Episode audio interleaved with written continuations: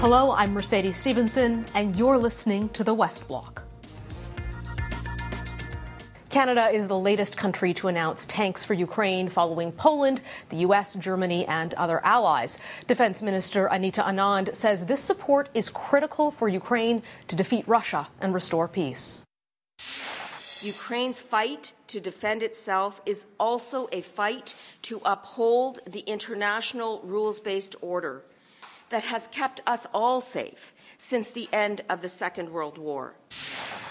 But as Canada's international commitments ramp up, a dire lack of personnel and equipment are pushing defense capabilities to their limits here at home. Joining me now to discuss the state of the Canadian Armed Forces is General Wayne Eyre. He is, of course, the Chief of the Defense Staff. Welcome back, General Eyre. Always a pleasure to have you on the show. Well, Mercedes, thanks for having me uh, uh, here today. It's always great to, uh, to talk to you and to talk to Canadians about what is happening. Well, let's talk tanks. This announcement yesterday that Canada was sending tanks, which, which is a big deal for Canada, considering we have a pretty limited tank fleet. We announced four. I think some people at home heard four and thought, that's it? Well, Why only four? We, have got to look at all of the factors that go into this. You know, so total our, our total fleet size, which isn't big, uh, the level of serviceability. So we've had some challenges uh, keeping the entire fleet uh, serviceable. Um, the distance that we have to send them to be operationally uh, effective in a short period of time, understanding the time frame that Ukraine needs them. Um, and, and that's the reason why we need to work with our allies in Europe. Um, I counted this morning. There's probably about 1,300 of the same A4 variant that we have in Europe. And overall, with the various variants, there's several thousand uh, Leopard tanks in Europe. Uh, and so, if we can be part of a larger collective and pool things like technical support, ammunition, spare parts, training expertise to provide uh, to Ukraine, uh, the better it's going to be. I think when people hear that four tanks was sort of the limit of what we could send, they go, ooh, what's the situation with, with Canada's tanks? Because yesterday, both you and the Minister of National Defence were talking about there's, there's a certain number we have to keep in order to maintain our commitments to NATO to be able to defend ourselves. With these four gone, are we at the limit of what we can give to Ukraine without risking falling below those levels? So, this is a constant uh, analysis that we go through. What do we need for our own training requirements? Uh, more importantly, what do we need for our own operational requirements? What can we deliver? What is serviceable? What can we get from industry? And, and weighing those factors as they change uh, almost on a weekly basis is, uh, uh is, is, what we do. So at this point, uh, four tanks is what we can, four operational, ready to fight tanks um, are what we are uh, delivering right now. Um, we take a look at the timelines to get them over there. So we're going to fly them over there probably on our C 17s um, and to get them in time to start training Ukrainians in as rapid amount of time as possible, and then get them um, into the fight. And so we'll take a look at what we can do with the rest of the fleet uh, based on spare parts, based on ammunition availability, uh, based on our own requirements. But this is uh, where we stand today. You are facing some extraordinary constraints, both with personnel, and, and, it's been no secret. You've spoken publicly about how constrained you are because you are struggling with recruiting people and you are struggling with re- retention. We know you're struggling with equipment too, whether it's that we only have four tanks we can really send and feel secure about our own supply, to things like a ship, uh, the HMCS Summerside, which took on water last week after a sea valve failed, a very old ship, concerns about Navy equipment, uh, concerns about whether or not the Army is going to get the equipment it needs replaced, concerns about airplanes and whether or not the CF 18s can keep flying. What are the limitations that you're facing right now with equipment and personnel, meaning for what you're capable of actually doing? So it comes down to readiness. And what I mean by that is our ability to respond at speed uh, and at scale with the right capabilities. You know, we can still respond uh, pretty fast, but are we big enough uh, for what the uh, um, what the requirement is? And so we need to work on all of those, uh, those factors. You know, I am concerned uh, because we see that increased uh, demand signal uh, around the world and here at home. Uh, because our security situation globally is deteriorating. And what that means is the country is going to require more and more out of the Canadian Armed Forces uh, in the years to come. And so our job is to be ready. Do you think that you are ready right now? Right now, for the challenges that lie ahead, no. Uh, and that's why it's so important that we re- reconstitute our force, uh, get our numbers back up, uh, that we get the capabilities in place that are relevant for the future security environment, um, while at the same time, as we as we focus on that future piece, being able to respond today. You know, whether it's disasters here at home or the, the incessant uh, demand for Canadian involvement overseas.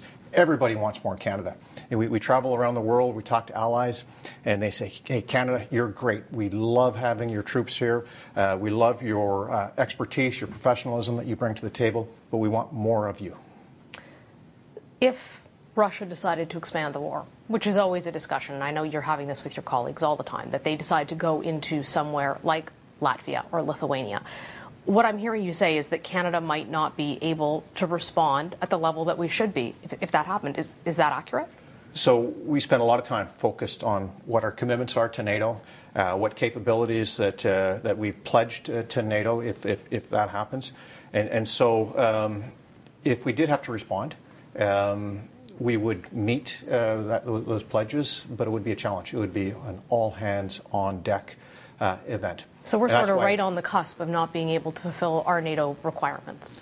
And, and so it's a chicken and the egg piece here because uh, we declare to NATO what we are capable of, uh, of doing. Um, can we do more? Um, well, we'd be very, very hard pressed. And so that's where that balance comes in.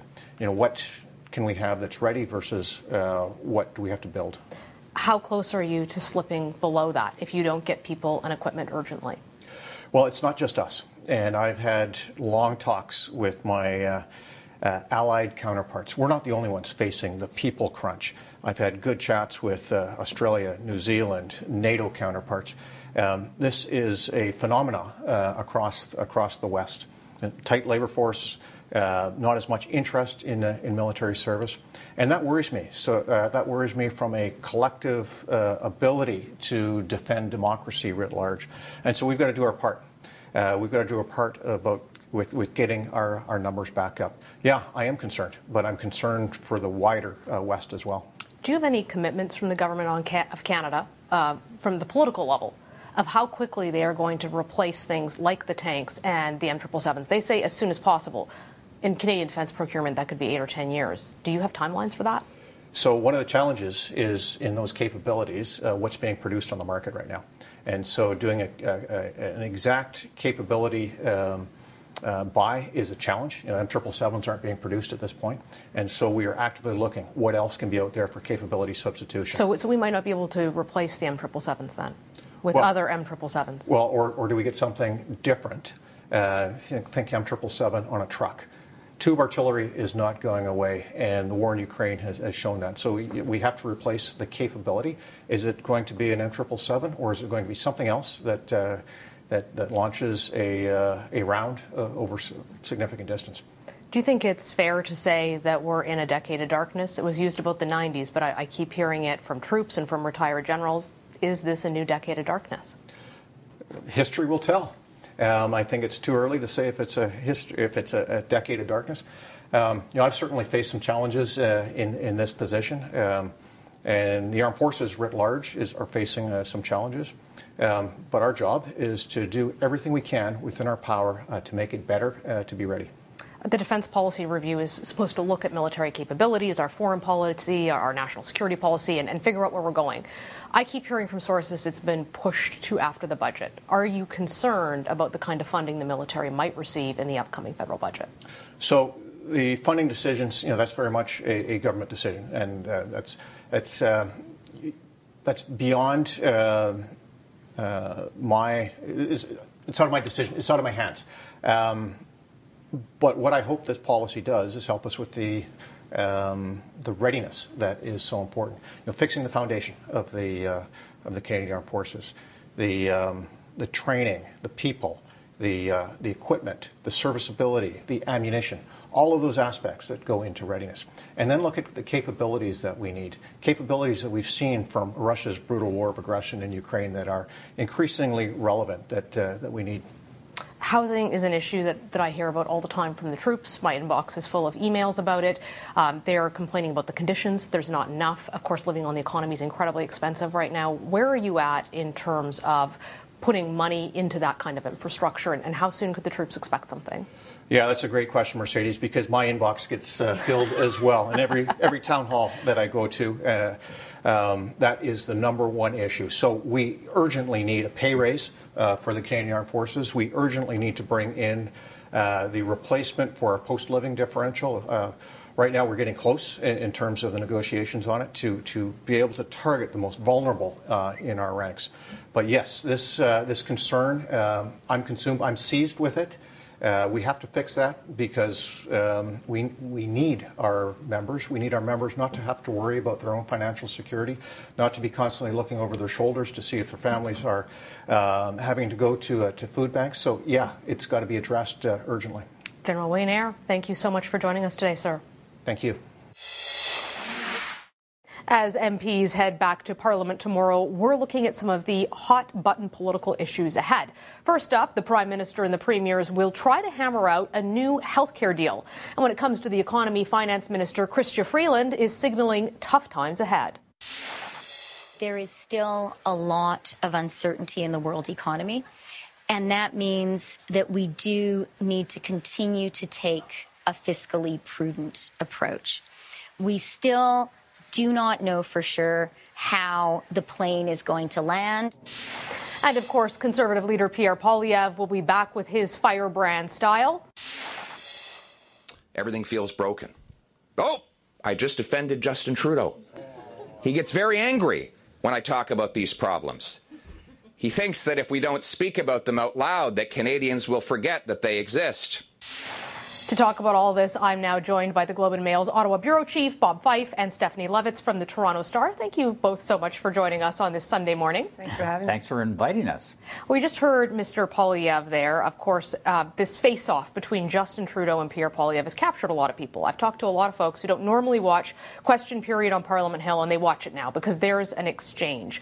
Where do you see this going, Stephanie, as these two leaders come in and, and you know, sometimes almost seem like variations of the same person just with very different politics. Yeah, it was interesting to, to listen to Pierre Poilievre's sort of, I guess, I don't want to say inaugural, but his first speech to caucus of 2023. And he, he used a technique that he started using a bit uh, over the holidays period, which is he kept saying Justin. He kept putting everything on Justin Trudeau. It is all vested in Justin Trudeau. It is all Justin Trudeau's fault. Justin Trudeau is responsible. He kept calling him Justin. Juxtapose that, if you will, with um, the Prime Minister's 2023 speech to caucus, his first one to his MPs. He kept referring to Mr. Poilievre, Mr. Poilievre, like in this sort of a, a superior tone versus an attacking tone. And you can see how the, the two men are poised to really vest the problems of both their parties in the individual. That is what it's going to be. It's the politics of branding, it's the politics of individualism. And, you know, for the conservatives, the message that they're going top line everything is broken, that's their line, and it is all Justin Trudeau's fault. It's not the Liberals, it's not the government, it's Justin Trudeau. He doesn't deserve to be there. The, the, Liberals, by their token, will say it's Pierre Poilievre. He's going taking the world to a dark place. He's terrible. Pierre, Pierre, Pierre. Mr. Poilievre, Mr. Poilievre. It's very interesting to watch them sort of attack each other personally for their politics. I, I think that's really hitting the nail on the head with the strategy. Bob, do you think that those politics are effective? Does does that get people to vote? I mean, I thought Poilievre was very effective when Trudeau came after him, uh, suggesting in a Toronto Star interview that uh, he was only pandering to white racists. And Poilievre put out a, a, a, a video uh, on online, was very quickly saying, "Hey, look who's talking, Mr. Blackface." Um, so you know, they, they, there is clearly a lot of dislike amongst them. The liberals are hoping to frame him as a know, extremist, and he's going to try to uh, frame the, the, the, liberals as people who don't care about working people who are struggling to get by because the economy is in tough shape and inflation is high. And you know what? Poilievre's message may work with more people than the name calling about saying somebody is an extremist. A lot of people are wondering whether we could see an election if this feels like a campaign tone. Do you think this is just sort of the perpetual tone that these two use in terms of strategy, or are things heating up to where they're starting to weigh? Do we want to go a little bit early? And of course, that decision would only ever be likely up to Justin Trudeau. The NDP has said they'll keep him in power up to 2025.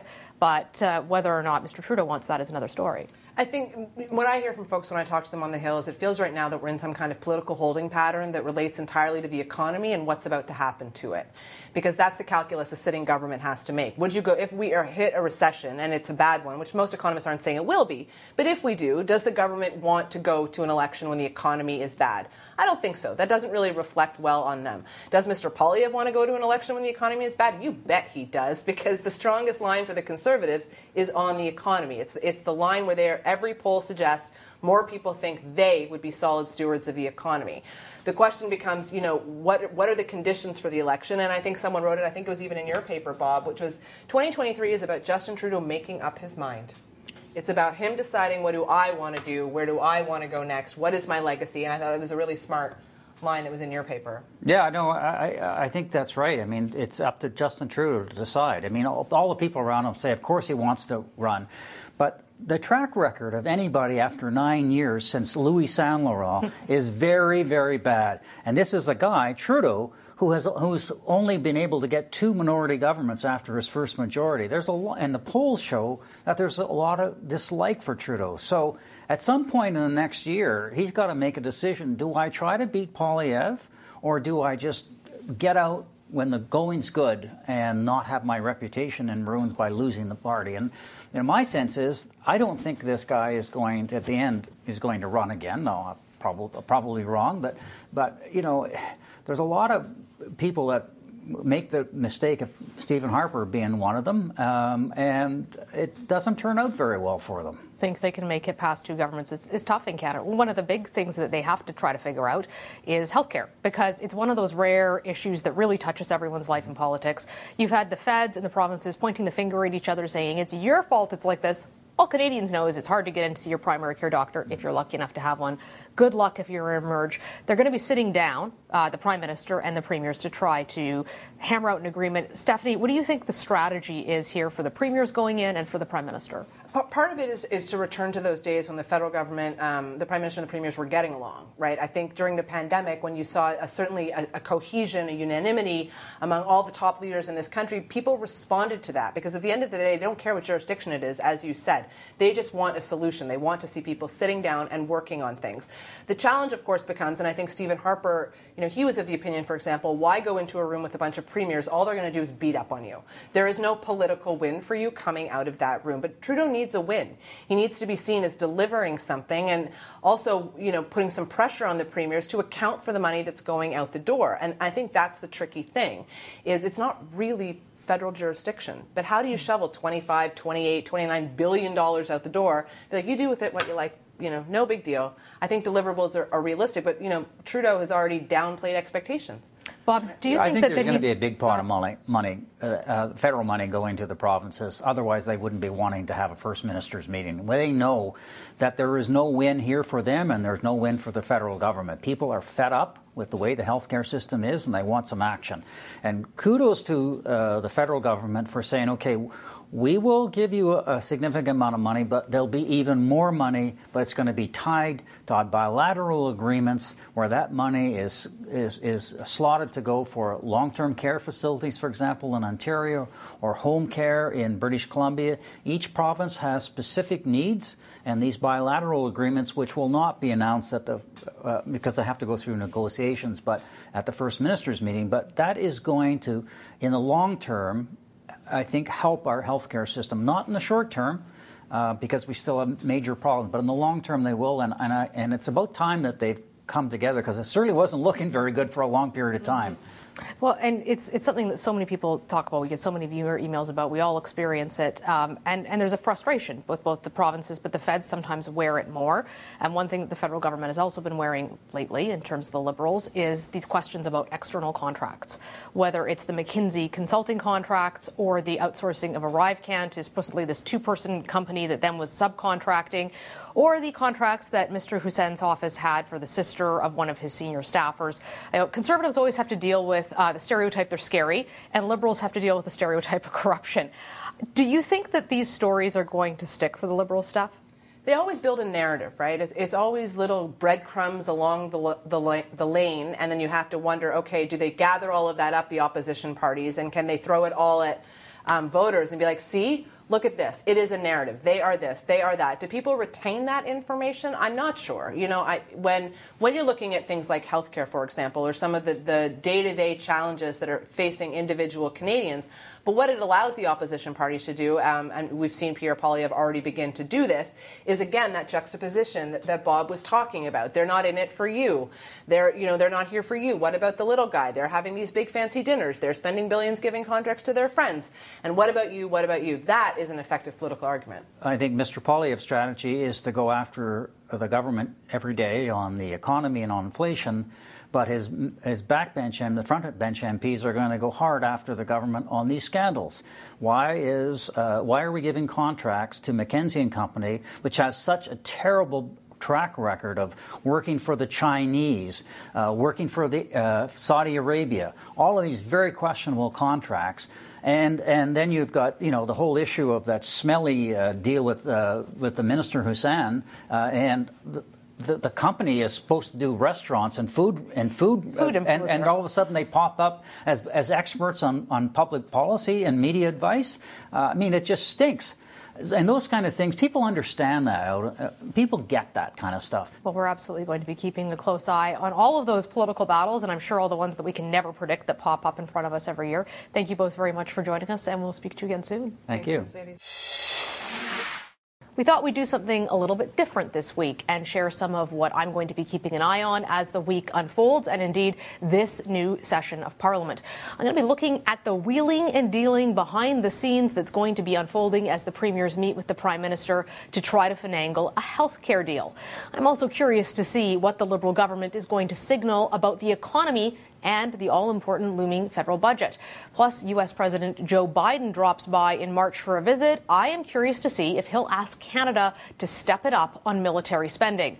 And finally, my favorite thing to watch the political repartee between party leaders that will happen when Justin Trudeau and Pierre Poilievre are back in the House and facing off again. We'll be front and center for all of it, and you'll be right here with us. That's our show for today. Thank you for joining us. We'll be back here next Sunday. I'm Mercedes Stephenson for the West Block.